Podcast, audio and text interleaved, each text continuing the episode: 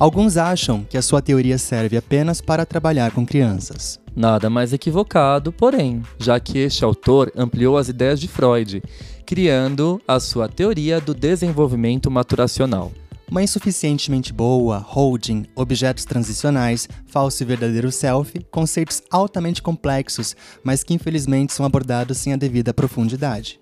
Sim, estamos falando dele mesmo, Sir Donald Woods Winnicott, o famoso pediatra e psicanalista britânico que transformou a forma de fazer e compreender a psicanálise. Nesse quadro, iremos abordar alguns aspectos fundamentais da teoria winnicottiana. Então, fique à vontade, puxe a sua poltrona e bora tomar um café. Ops, ou melhor, um chá inglês na companhia desse pensador genial. Eu sou o Felipe Pereira Vieira, psicanalista, pesquisador e mestrando em psicologia clínica pela PUC de São Paulo.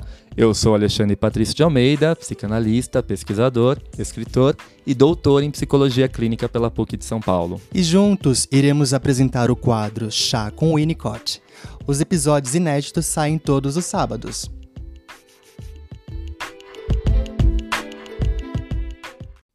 Fala pessoal, tudo bem? Finalmente chegou a estreia desse novo quadro. Aguardado por muitos, esperado por todos. É o nosso chá com Winnicott! As crianças de fundo. É, não dava mais para ficar esperando, né? Ah, não dava, já tava tendo crise de ansiedade, Felipe. Gente, finalmente chegou a hora de divulgar e enaltecer, como diz Andréa Mello, a obra desse brilhante pediatra, psiquiatra infantil, psicanalista Winnicott e desfazer alguns mal entendidos que existem por aí. Pois é, aquele que quando precisa entregar análise, ele entrega análise, mas quando precisa entregar qualquer outra coisa, ele faz qualquer outra coisa. Aliás, vamos começar esse episódio citando justamente essa parte? Ok. Vamos lá. Abre citação de Winnicott, de um texto dele, de 1965. Vamos lá. Ao praticar psicanálise, tenho o propósito de me manter vivo, me manter bem, me manter desperto, ser eu mesmo e me portar bem. Uma vez iniciada a análise, espero continuar com ela e finalizá-la. Gosto de fazer análise e sempre anseio pelo seu fim. A análise só pela análise para mim não tem sentido. Faço análise porque é o que o paciente necessita. Se o paciente não necessita de análise, então faço qualquer outra coisa. Em análise se pergunta: quanto se deve fazer? Em contrapartida, na minha clínica, o lema é: quão pouco é necessário, quão pouco é necessário ser feito. Sempre me adapto um pouco às expectativas do indivíduo de início. Seria desumano não fazê-lo. Ainda assim, me mantenho manobrando no sentido de uma análise padrão. O que se deve tentar conceituar aqui é o significado para mim da expressão análise padrão. Isso significa me comunicar com o paciente da posição em que a neurose ou a psicose de transferência me coloca. Fecha a citação. Lindo, né? Primeira coisa, gente.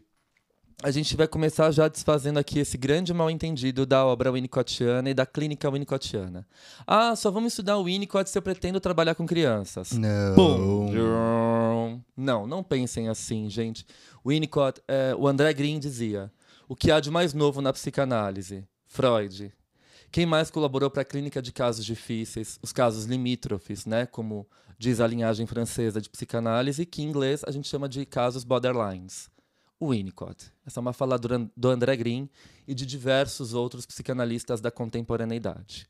Winnicott é um, um pensador, um clínico, sobretudo, um, é um, um cientista clínico, né? ele fazia várias experiências clínicas muito diferente do Freud, que estava mais ligado com a sua metapsicologia e com a, a própria epistemologia. Uhum. Né? É a que a gente fala, aquele, aquele velho meme, né? O Freud caminhou para que os outros pudessem correr.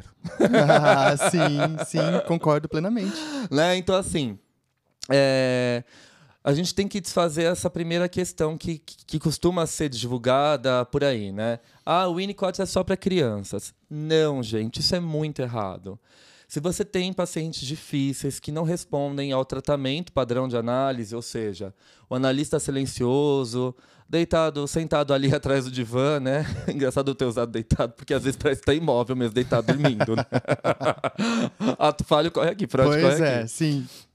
Então, se você tem ah, um paciente difícil que não responde a essa análise padrão, que seria a análise da transferência, a interpretação da transferência, né? Ah, você precisa de técnica e de manejo. E o primeiro psicanalista a falar de manejo, claro que o Sandor Ferenczi já dizia isso, porque ele tratava de pacientes difíceis, né? O Freud não dava conta dos pacientes que não respondiam à psicanálise padrão. Falava assim, ó, vai lá para Budapeste se tratar com o Sandor Ferenczi. e o Ferenczi era maravilhoso, né? Ele era também um cientista, ah, ele fazia diversas experiências clínicas. E aí ele inaugurou esse campo da análise de pacientes difíceis. Tanto que ele ficou conhecido como o enfant terrible da psicanálise, porque ele subverteu muitas das normas do Freud, né? E agora é um autor que está aparecendo aí com toda a força, toda a intensidade. Que e quem bom. sabe, né? Teremos aqui, né, Fih? Ah, sim. Um quadro específico. Ai, sempre tanto suspense, né?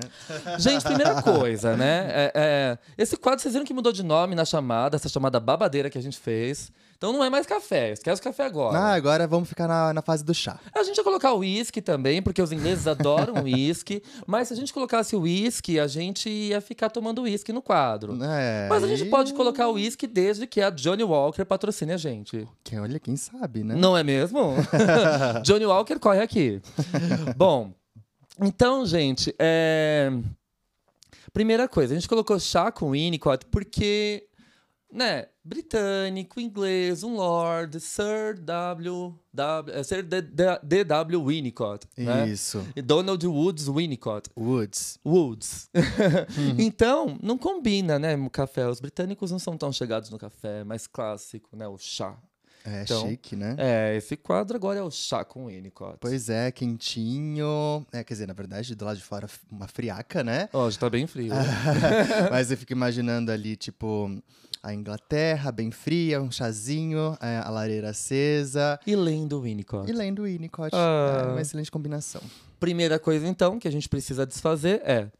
O Winnicott não é só para clínica com crianças. Ele serve, sobretudo, para a gente entender e compreender a metapsicologia ah, dos casos difíceis da psicanálise.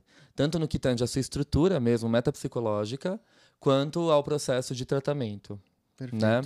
O Winnicott traz toda uma questão da ética do cuidado em psicanálise. Se no Freud a gente tem a ética da lei, muito ali ancorada pelo pensamento do Kant, ah, o Winnicott ele inaugura a ética do cuidado. Na verdade, eu defendo na minha tese de doutorado que essa ética do cuidado já é inaugurada por Ferenczi, continua com Balint, que faz a ponte ali entre o Ferenczi e o Winnicott, né? Ah, e o Winnicott amplia essa noção de ética do cuidado. Então, ah, falar de regressão na clínica, falar que o psicanalista precisa se adaptar às necessidades do paciente, que um paciente regredido não tem desejo e sim necessidades. Uhum. Tudo isso subverte a regra geral da psicanálise de abstinência, de neutralidade, enfim, todas essas questões que vocês costumam ouvir por aí. Mas isso, em hipótese alguma, significa fazer holding toda hora. Esse é É. um outro mal entendido. Ai, o psicanalista winnicottiano é aquele bonzinho que fica fazendo holding e não interpreta nada. É a mãe suficientemente boa, né? É, não é, gente. Então, assim, não é assim, sabe? É. Não, não façam isso pro extremo. Exato. E é interessante até falar isso, né, da mãe suficientemente boa, porque a gente tá colocando aí uma palavrinha importante, né? Suficientemente. Não significa que ela tenha que ser perfeita. Em inglês, good enough mother. Exato, Né? boa bastante. Então, é, não é aquela mãe que dá tudo pro seu bebê, que cede em tudo, que faz todos os gostos do bebê. O Winnicott vai dizer, inclusive, que essa mãe é pior do que uma mãe ausente. É. Diga-se de passagem. Sim. Então, é, é aquela mãe que sabe se doar, se identificar no momento, né? O que o Winnicott chama de identificação primária, de uma mãe totalmente devotada ao bebê quando ele está numa necessidade, no período de dependência absoluta, Sim. Que o bebê nasce com uma tendência à integração, mas ele nasce numa dependência absoluta total do ambiente Uhum. né? E, E aí ela sabe sair de cena, ela vai se retirando de cena para que esse bebê possa ter contato com a realidade objetiva, com o mundo externo, que na verdade ainda não é externo, porque o bebê não tem noção de interno e externo, dentro e fora. Falaremos sobre isso, não se preocupem. Gente, outra coisa importantíssima que o Fih tocou nesse assunto: o Winnicott não é um autor fácil. Primeira coisa, as obras dele, é, a maioria, elas foram conferências, palestras que o Winnicott deu na faculdade de medicina, uh, na residência de pediatria, na residência de psiquiatria, na Sociedade de Psicanálise Britânica. Então, são conferências que ele escrevia e aí depois, a Claire Winnicott, que é a segunda esposa dele, que também era psicanalista e assistente social, ela começa a reunir isso para poder publicar. Então as obras do Winnicott, elas estão todas espalhadas. Fora que a gente tem uma péssima tradução na língua portuguesa que está mudando agora com a publicação da, da editora Ubu, que tem um conselho editorial muito sério, estudioso da obra do Winnicott, né? o Leopoldo Fugêncio, Ana Lila Lejarraga, que são grandes estudiosos que fizeram seu doutorado e o pós-doc em na teoria winnicottiana. Né? Inclusive professores meus. Sim.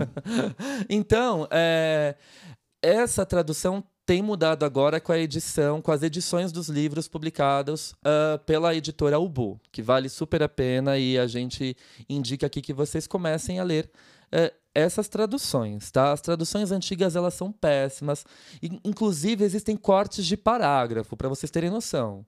Quando foram traduzir, esqueceram de colocar parágrafos no meio do Enfim, texto do Winnicott. Fica mais confuso ainda, né? Caos. Né? O meu Explorações Psicanalíticas, que está esgotado no Brasil, tem uma série de textos importantes do Winnicott, eu comprei na Argentina, uhum. né, da Paidós. Sim. Porque a tradução em espanhol tá incrível, é perfeita. E alguns a gente também lê em inglês, né? O Fih conseguiu comprar e a gente lê em inglês. Então, é importante que vocês tenham esse conhecimento em primeiro lugar. Segundo lugar, como eu falei, as obras do Winnicott estão todas espalhadas. E terceiro, o Winnicott é um autor paradoxal. E esses paradoxos, segundo ele, não devem ser resolvidos. Não é ou é isto ou é aquilo. É um paradoxo, é o meio termo. Ele brinca muito com isso. E aí está essa importância do brincar no pensamento e na escrita winnicottiana. O brincar faz parte do ser, não é só uma ação que deve ser interpretada. Então, um dos exemplos uh, clássicos de um paradoxo winnicottiano é o bebê cria o seio que estava ali para ser encontrado. Outro paradoxo. O objeto transicional não é nem interno e nem externo. E por aí vai. E por aí a gente já começa a bugar a nossa cabeça, né? Ou seja, o Winnicott é um autor tão complexo quanto o Lacan. Eu colocaria ele lado a lado do Lacan. É um autor que exige muito estudo, porque são milhares de textos. Né? A gente tem as cartas dele publicadas uh, no livro Gesto Espontâneo, pela editora Martins Fontes, que tem uma boa tradução, sim. Uhum. O Gesto Espontâneo é uma boa tradução. E temos toda essa coleção sendo reeditada pela editora Ubu. Né? Então ainda falta o caso Peagle, uh, que é publicado na íntegra aqui no Brasil, saiu pela editora Imago, mas vocês não acham mais para comprar. O único livro que o Winnicott sentou e escreveu mesmo, que é o Natureza Humana, Human Nature, que a tradução é péssima e vocês também não acham mais para comprar. Vocês devem achar na estante virtual por um milhão de dólares. Ah, sim. E uh, o Explorações Psicanalíticas também, que não foi traduzido ainda uh, pela editora Ubu. Vocês encontram a versão antiga, que é péssima. Né? O restante já está sendo traduzido. É isso, verdades sejam ditas, né? Sim, sim, sim, sim, sim. Então vamos correr para traduzir esse resto, né, editora Ubu? Porque hum. a gente precisa muito desse material circulando. Sim. Uh, então, vocês já perceberam que a coisa aqui é tensa, né? e já perceberam que o Winnicott é um psicanalista fundamental para a gente entender os adoecimentos, os sofrimentos, uh, os estados psíquicos da nossa contemporaneidade. Né? Essa formação do eu, essa dependência do sujeito em relação ao ambiente, que, por sinal, não foi inaugurada por Winnicott. Existe psicanalista winnicottiano que fala Winnicott foi o primeiro a dar importância hum. para o ambiente. Gente, não. Freud dava muita importância para o ambiente, inclusive ele assinala isso em diversos textos dele. A Melanie Klein também, né? Existe uma concepção muito reducionista da Klein de falar Ai, para ela tudo era importante o intrapsíquico, o mundo interno, a fantasia. Ora, gente, se o bebê introjeta o seio bom, o seio bom vem da onde? né? É uma entidade que aparece? Caramba. Pois é. Vem de fora, né? É o externo. Então é uma mania de exaltar um para desqualificar outros. A gente não Uhum. trabalha dessa forma e eu Uhum. acho que vocês já viram. Para nós, todos os autores têm os seus pesos, todos eles têm as suas qualidades e os seus defeitos. Ninguém conseguiu é, englobar tudo e ser um autor perfeito. E que bom que temos muitas op- opções, né, pra gente se debruçar, pra gente estudar, pra gente entender. Perfeito. Temos muitos caminhos aí pela frente. Exatamente. Então, dado esse tiroteio de informações, esse bombardeamento de informações, é, esse bombardeio né, de informações, Sim, sim. vamos agora tomar um chazinho, Bora tomar um porque chá. esse episódio ele vai falar da vida do Winnicott. Pensei que a gente ia falar sobre chá. Adorei. Bora então, a gente tomar um chazinho e a gente segue falando da vida desse autor genial.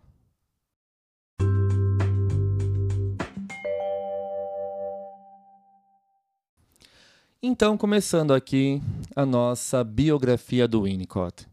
Winnicott nasce em 7 de abril de 1896, alguns anos depois do Freud e também da Klein. Né? Ele é o mais novo dos três. É, ele nasce em 7 de abril, em Plymouth, no Reino Unido. É o último filho de uma família de três filhos, tendo mais duas irmãs, Violet, nascida em 1890, e Kathleen, em 1891. Seu pai, John Frederick Winnicott, tinha então 40 anos. Ele era um comerciante bem-sucedido e, e um homem com uma vida pública importante. Dentre suas qualificações como homem público, ele foi prefeito de Plymouth ah, de 1916 a 1917 e 1921 e 1922, tendo recebido o título de Cavaleiro da Ordem do Império Britânico em 1924. Uau, que poder!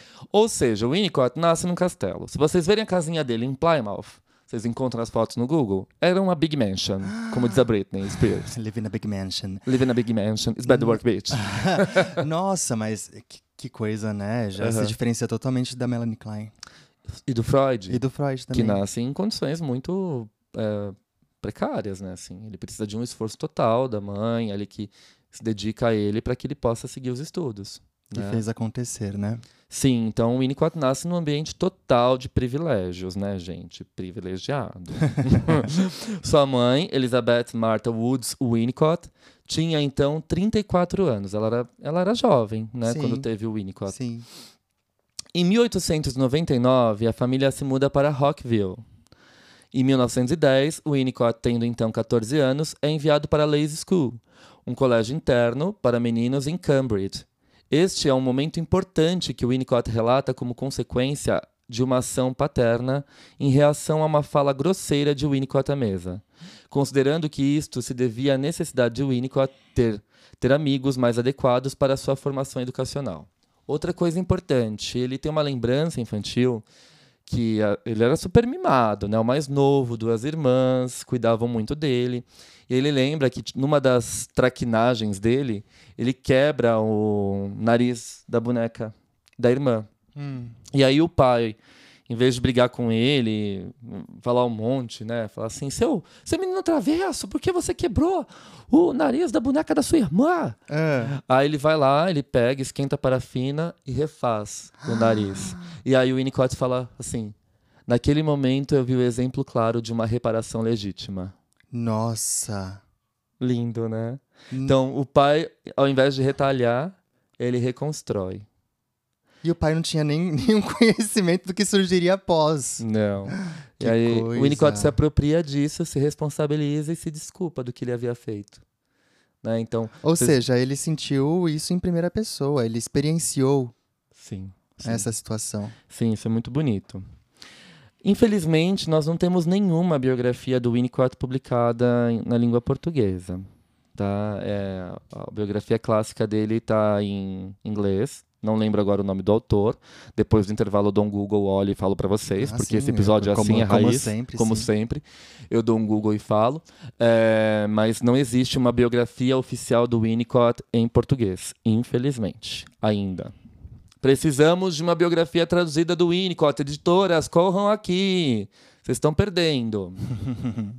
é, em 1914, ele cursa o Jesus College, em Cambridge, onde ele estuda biologia. Biologia. Uhum. Uhum. Em 1917, ele inicia sua formação como médico no St. Bartholomew Hospital. Winnicott decidiu ser médico para que, disse ele, nunca mais dependesse de médicos. Isso é muito maravilhoso. Winnicott era um atleta, ele jogava cricket. E aí, jogando, ele cai e quebra o braço. E quando ele vai para o hospital, ele é muito maltratado. Nossa. Aí ele fala assim: nunca mais vou precisar de médico na vida. Esses médicos aí mal educados que não sabem tratar a gente. Eu mesmo vou estudar medicina e vou cuidar de mim. Autossuficiente, né? Nossa, extremamente. Mas isso é muito é uma sacada genial. Tipo, ele, ele se sente totalmente insatisfeito com essa, esse cuidado que ele recebe no hospital quando ele se machuca. E ele fala: Eu vou eu próprio vou estudar medicina para poder cuidar de mim e dos outros, de uma forma muito melhor uh, e superior que esses médicos, né? Que, que, bom, não, que bom que, é. que ele teve essa ideia, foi uma sacada genial. Acho que também é, a gente pode pensar que ele teve todo um cuidado dessa família uhum. e ele só queria meio que levar isso para o mundo, né? Sim. É, mostrar assim o que, que é cuidado, como, como cuidar. Né? Sim, sim, perfeito. Gente, ó, dando um Google rápido aqui, eu não, eu não conheci esse livro, diga-se de passagem. Tem um livro chamado A Vida e a Obra de D.W. Winnicott, um retrato biográfico, uh, da autora uh, Brett Carr. Acho que, não sei se é homem ou mulher, tô aqui jogando o livro. Enfim. Uhum. é, mas eu nunca ouvi falar. E ele está esgotadíssimo. Vocês vão achar na estante virtual pela bagatela de 430 reais. Mas existe outro. Hum, deixa eu ver aqui se eu acho para vocês. Achei. Uh... Ah, é, é esse mesmo. Tem, tem também a publicação em português. Breathcar é um homem. Acabei de ver a foto dele. Gente, eu amo o nosso episódio porque ele é super espontâneo. Essa pegada eu acho que vocês curtem também, né? Não é nada ensaiado aqui, né? Vocês percebem que não tem edição, a gente não fica recortando e colando episódio. É raiz mesmo. Uh, eu quero achar a grande biografia dele, que é a mais famosa aqui no Google, para ler para vocês, que é uma biografia que meu orientador utiliza, por sinal, para escrever os textos dele. Eu, esque... eu acho que é o mundo e a obra de Winnicott, ou a vida e a obra de Winnicott, e é um autor uh, britânico também, mas depois eu acho aqui e compartilho com vocês. Continuando então, em 1917, vamos lembrar que a gente estava ali no, no, no, meio da, da Primeira Guerra Mundial. O Winnicott, então, ele entra na Marinha, servindo até o fim da Primeira Guerra Mundial. E isso Caramba. marca muito ele. Eu também é. não sabia disso. É, essa experiência marca muito ele. Em 1919, não conseguindo lembrar-se de seus sonhos, Winnicott solicita algo sobre esse tema na Biblioteca Lewis e recebe um exemplar da interpretação dos sonhos do Freud. Ele chega lá na biblioteca e fala assim: Olha, eu não estou conseguindo lembrar dos meus sonhos, estou ficando muito angustiado, o que, que você tem para me indicar? Aí o bibliotecário fada sensata vai lá e fala assim: olha, tem esse livro babadeiro aqui, ó, que você vai amar. É a interpretação dos sonhos do Freud. Aí o Winnicott pega o livro e fala: gente, é isso. Me descobri. Quem nunca, né? Todos nós passamos Não, por isso. Fico imaginando se, se realmente foi assim. Como que seria se tivesse sido assim, né? Essa é a proposta, para vocês que estão ouvindo também, os bootcheckers, imaginarem tudo isso. Bom, Uh, em, uh, e aí ele lê então a interpretação dos sonhos do Freud e fica apaixonado. Em 1920, terminada sua formação básica, ele começa a trabalhar no St. Bartholomew Hospital. Em 23, ele casa-se com Alice Taylor, artista dedicada à pintura, à cerâmica, à escultura e à música. A Alice terá uma grande instabilidade emocional com perturbações psiquiátricas. Ela era muito deprimida, muito depressiva.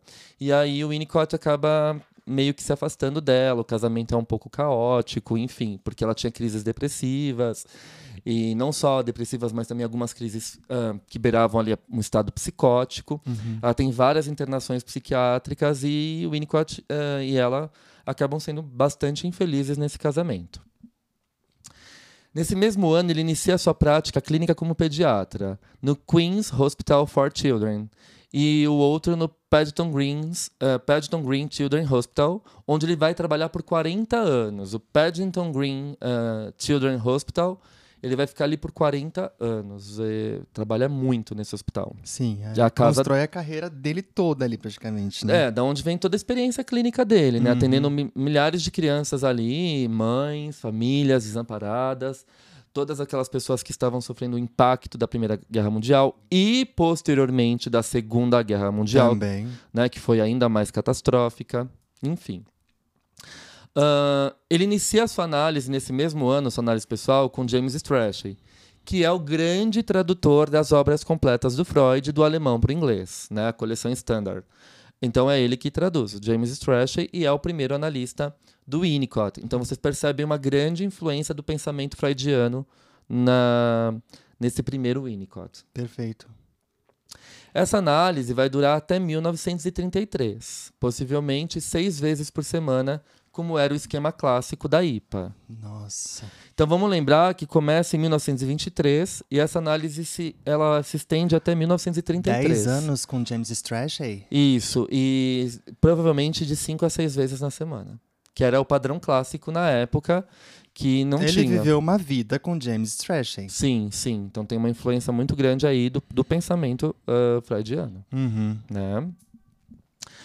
Uh, em 1924, ele abre o seu consultório particular como pediatra. Em 1926, Melanie Klein muda-se para Londres. E aí acontece todo aquele babado na Sociedade Britânica de Psicanálise. Ainda mais quando chegam os Freuds, né? É, fugindo ali dos ataques né, do, do, do, das barbáries do nazismo na Segunda Guerra Mundial. Os, a família Freud foge de Viena e vai também para Londres, em 1939. É, um pouquinho né? mais distante, né? Isso. 13 anos depois que a Klein vai para lá. Tá. Em 1925, voltando um pouquinho, né, sua mãe morre de um ataque cardíaco com 73 anos. O Winnicott tinha então 29 anos. Hum, problema era... no coração? Sim, e é algo que ele, ele herda. É, então, sim. Tá? É, em 1927, ele torna-se um dos primeiros candidatos a analista na Sociedade Britânica de Psicanálise, que havia sido inaugurada recentemente. Né? Legal. Em 31, ele publica Clinical Notes on Disorders of Childhood, um livro uh, contendo uma série de artigos destinados aos clínicos gerais, livro que o próprio Winnicott considera como sendo um dos primeiros a fazer uma fusão dos aspectos médicos e psiquiátricos da, na, na prática pediátrica. Então ele já inova aqui. Visionário. Total, ele traz contribuições da psiquiatria para a pediatria. Hum. Que sensível, né? Muito. Em 33, ele termina sua análise com James Strachey. Em 35, ele finaliza a sua formação como analista na Sociedade Britânica de Psicanálise. E aí ele vai iniciar a análise de um dos filhos de Melanie Klein. Acho que é o filho mais novo, o Eric. Ele começa a analisar os filho, o filho da Klein. Ela pede. Ela confia tanto nele que ela queria que ele analisasse o filho dela. É muito bonito esse contato dos dois inicialmente. A Klein, quando começa a Segunda Guerra Mundial, ela manda que ela tem que se refugiar em Cambridge. Ela manda diversas cartas para o Winnicott. É lindo, eu li essas cartas porque eu estou escrevendo um trabalho sobre isso, né, que vai sair em breve. E tem essa correspondência entre os dois, é muito sensível, ela confia muito nele, ele igualmente. Então, esse negócio assim de que ah, eles romperam, não é bem assim. O Winnicott tem algumas diferenças de ideia da Klein, mas ele sempre respeitou muito a Melanie Klein, né? E ela respeitou ele. Isso não... por conta da, da Sociedade Britânica de Psicanálise? Isso, porque depois a sociedade se divide, né? Porque o Winnicott não se identifica muito com aquele dogmatismo que estava se formando em volta dos kleinianos, uhum. e também ao lado dos ana-freudianos, tá. né? Então aquela batalha entre Ana Freud e Klein e aí o Winnicott fica assim, né, ali no meio, ele fala, bom, eu vou criar o, o middle group, né, o grupo independente, o grupo do meio, é, para não tomar partido nem de um nem de outro. Curiosamente, ele não cria uma escola winnicottiana, né, ele cria o middle group, né. Uhum. Ele não tinha pretensão de ser chefe de escola. Sim. É. Acho que ele se assustaria, né? Pois é. O que acontece hoje em dia. Pois é. Em 35, então, ele começa a fazer supervisão de Melanie Klein para outros casos de tratamento psicanalítico de crianças. Essa supervisão dura de 35 até 41. Ele fica seis anos como aluno de supervisão da Klein. Será que também, tipo, de cinco a seis vezes por semana? Não sei, acho que a supervisão ela era mais flexível, ah. né? E assim, é importante como isso marca também fortemente o pensamento winnicottiano. Sim. Ele é um grande herdeiro da Klein, embora ele mude completamente a concepção de psiquismo kleiniana, né? Uh, em 1936, ele inicia uma segunda análise pessoal com a Joan Rivière, que era uma grande kleiniana, genial, brilhante, essa análise vai de 36 até 41. Cinco, uh, cinco anos de análise com a Joan Rivière. Também, certo. E aí ele é também fortemente influenciado pelas ideias kleinianas. E querendo ou não, ele vai internalizando tudo isso, tanto pela supervisão da Klein, quanto pela análise que ele tem com a Joan Rivière. Isso, com a Joan Rivière. Uh, em 1940, ele é o consultor psiquiátrico para o esquema do governo no condado de Oxford. Ele começa a ocupar cargos muito importantes nas políticas públicas e na questão de saúde mental. Uhum. Né? Então ele começa a, a circular nesses lugares de grande prestígio. Ele faz palestras radiofônicas para as mães durante a guerra. Ai, gente, uhum. isso, é, isso é uhum. lindo demais. É, né? isso é um abraço, né? E é a democratização da psicanálise Também. que a gente defendeu tanto naquele episódio que a gente gravou com o Lucas Lidick. Pois né? é, isso em 1940.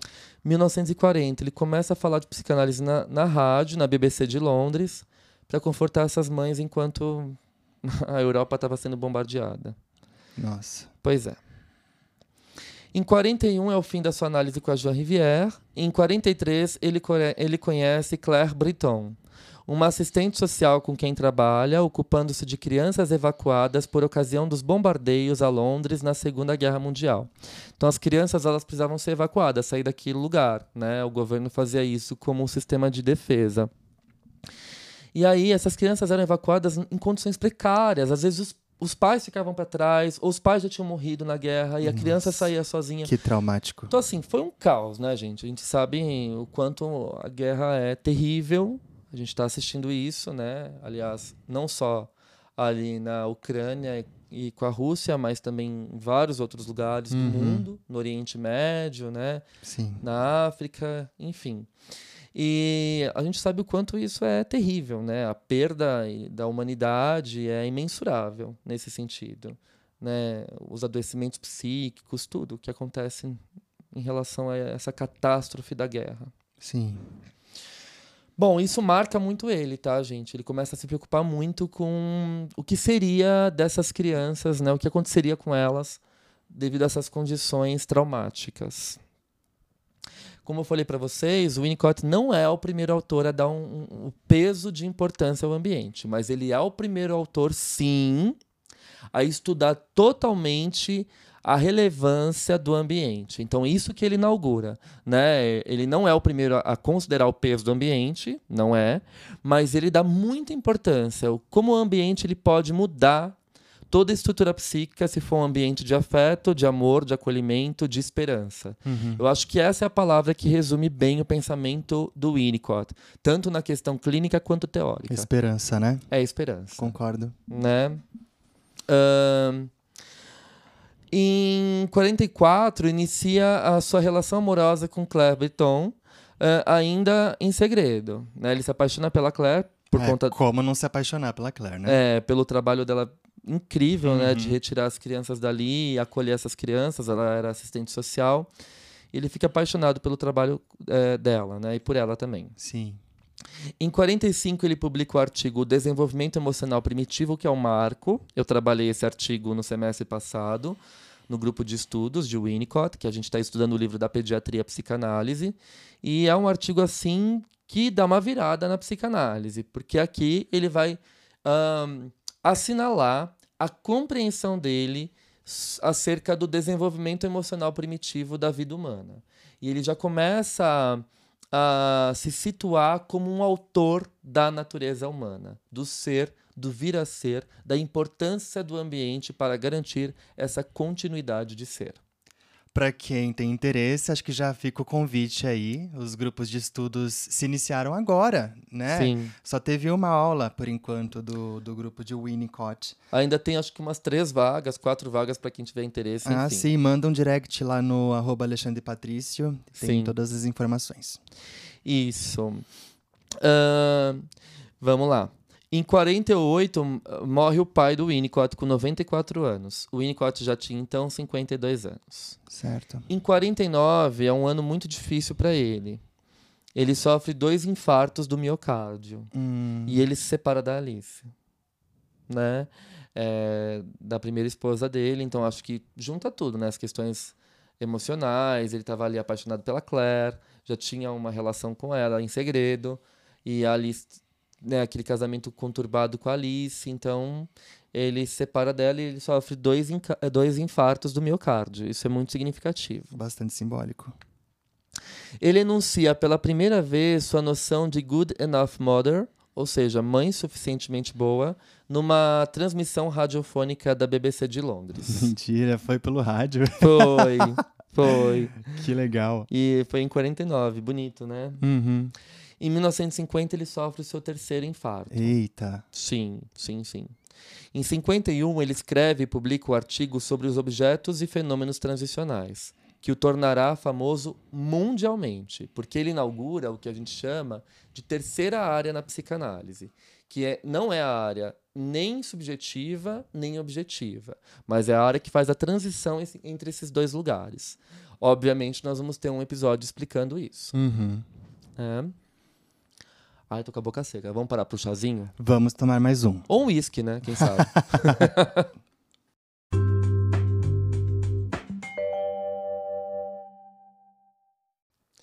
Achei então a, a famosa biografia que eu tô aqui falando para vocês desde Viram o início. Só, a gente falou que a gente ia pegar aqui um intervalo e pegar realmente é, a biografia, o nome completo, enfim. Está aqui. Gente, eu não tenho esse livro, tá? Por, por questões que ele está muito caro, obviamente. É, ele está na Amazon e, a, além de ser importado, né, demora muito para chegar no valor de 289 reais. E se chama Winnicott Life and Work. Ele é de autoria do Robert Rodman. Uh, então, é a melhor biografia do Winnicott que vocês podem encontrar uh, e, e ler, quem tem interesse. Tá? Infelizmente não temos nenhuma biografia, a não ser aquela que eu falei para vocês que eu achei no estante virtual, mas eu nunca li e nunca vi ela sendo citada, então não sei se é boa. Uhum. Essa do Rodman é muito famosa, do Robert Rodman, Winnicott Life and Work, e vocês, uh, essa eu confio até porque eu já li vários trechos dela, não li ela inteira porque eu não tenho, mas já li vários trechinhos dela e ela é muito interessante, tá? Indicação aqui. Indicação um pouco milionária, mas é uma indicação. Ah, sim, não deixa de ser, né? Bom, uh, em 1952, ele recusa escrever uma contribuição para um livro em homenagem a Melanie Klein, porque ele já percebe que as ideias dele estão muito divergentes da Klein. E para escrever essa homenagem, ele teria que abrir mão das ideias dele e ser bastante kleiniano, coisa que ele não concordava. No entanto, no livro dele, O Ambiente e os Processos de Maturação, ele tem um artigo que ele fala da importância do pensamento kleiniano no seu trabalho. É, eu acho que é as influências de Melanie Klein no meu trabalho, alguma coisa do tipo. Eu estou aqui procurando o meu ambiente e os processos de maturação. o Felipe está dando risada porque eu estou de costas procurando na minha biblioteca o ambiente e os processos de maturação. Mas eu acredito que ele, ele tenha ficado ele lá tá na nossa casa. parecendo aquele meme do, de John Travolta, assim, tipo, perdido, assim, sabe? É isso mesmo.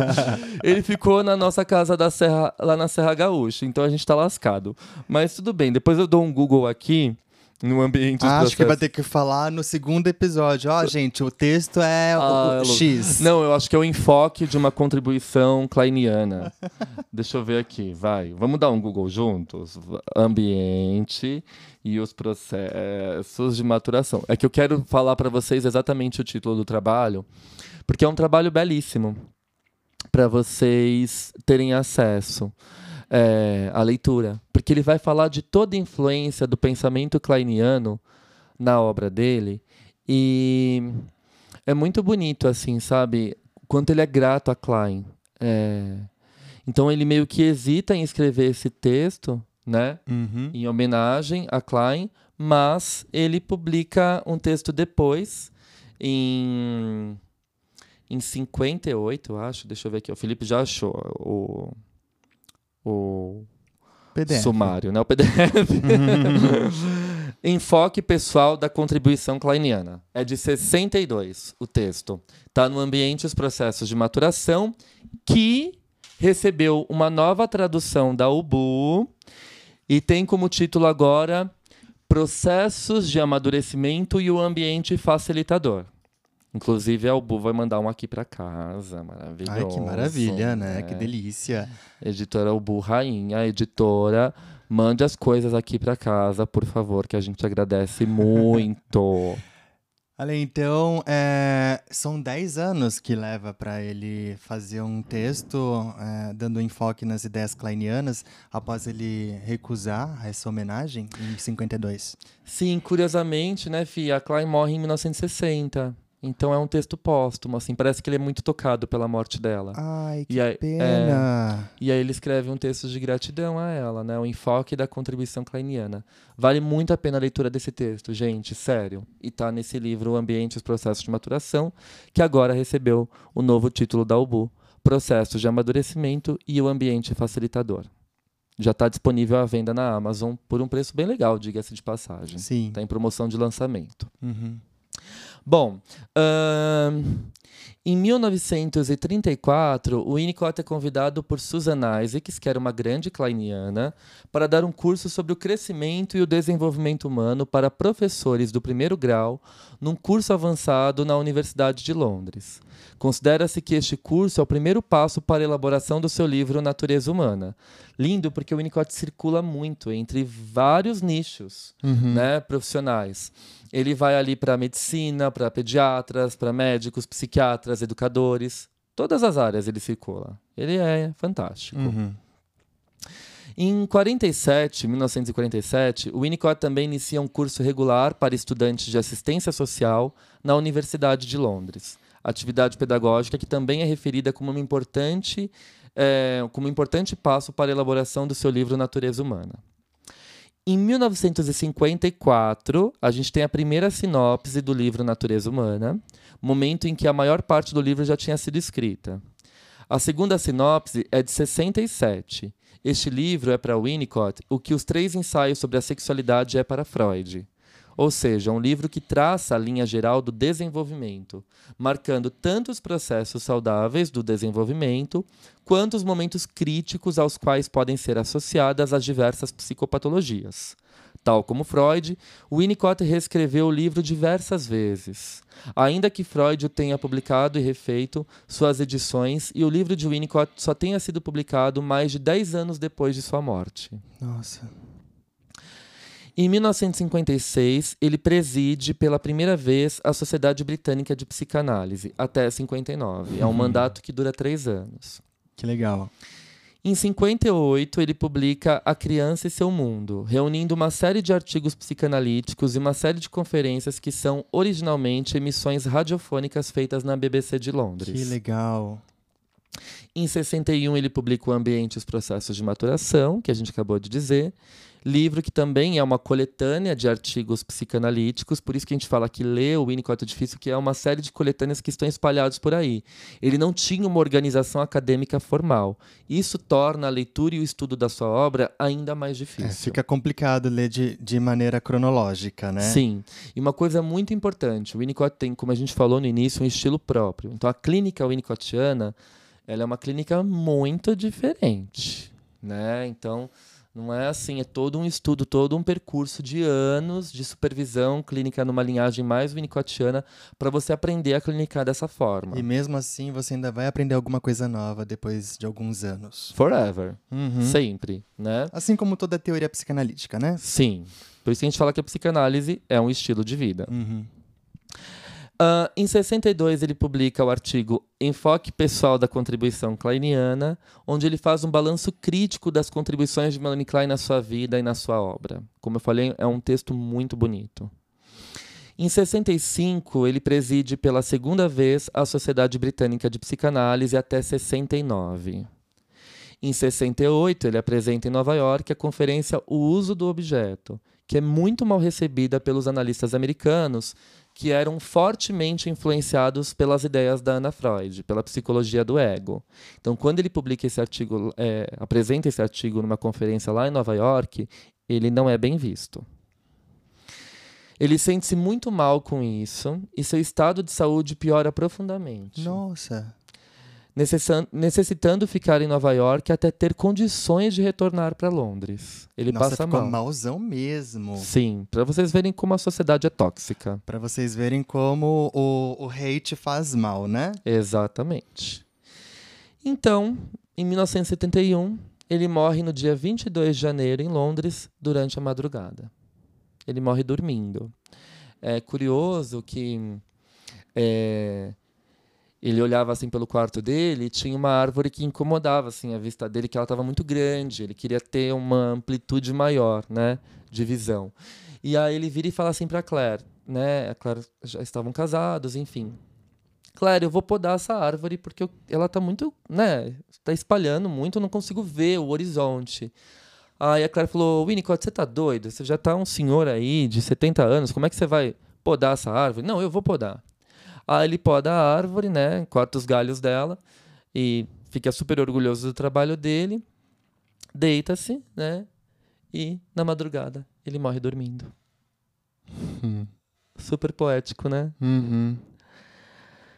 Ai, gente, é isso.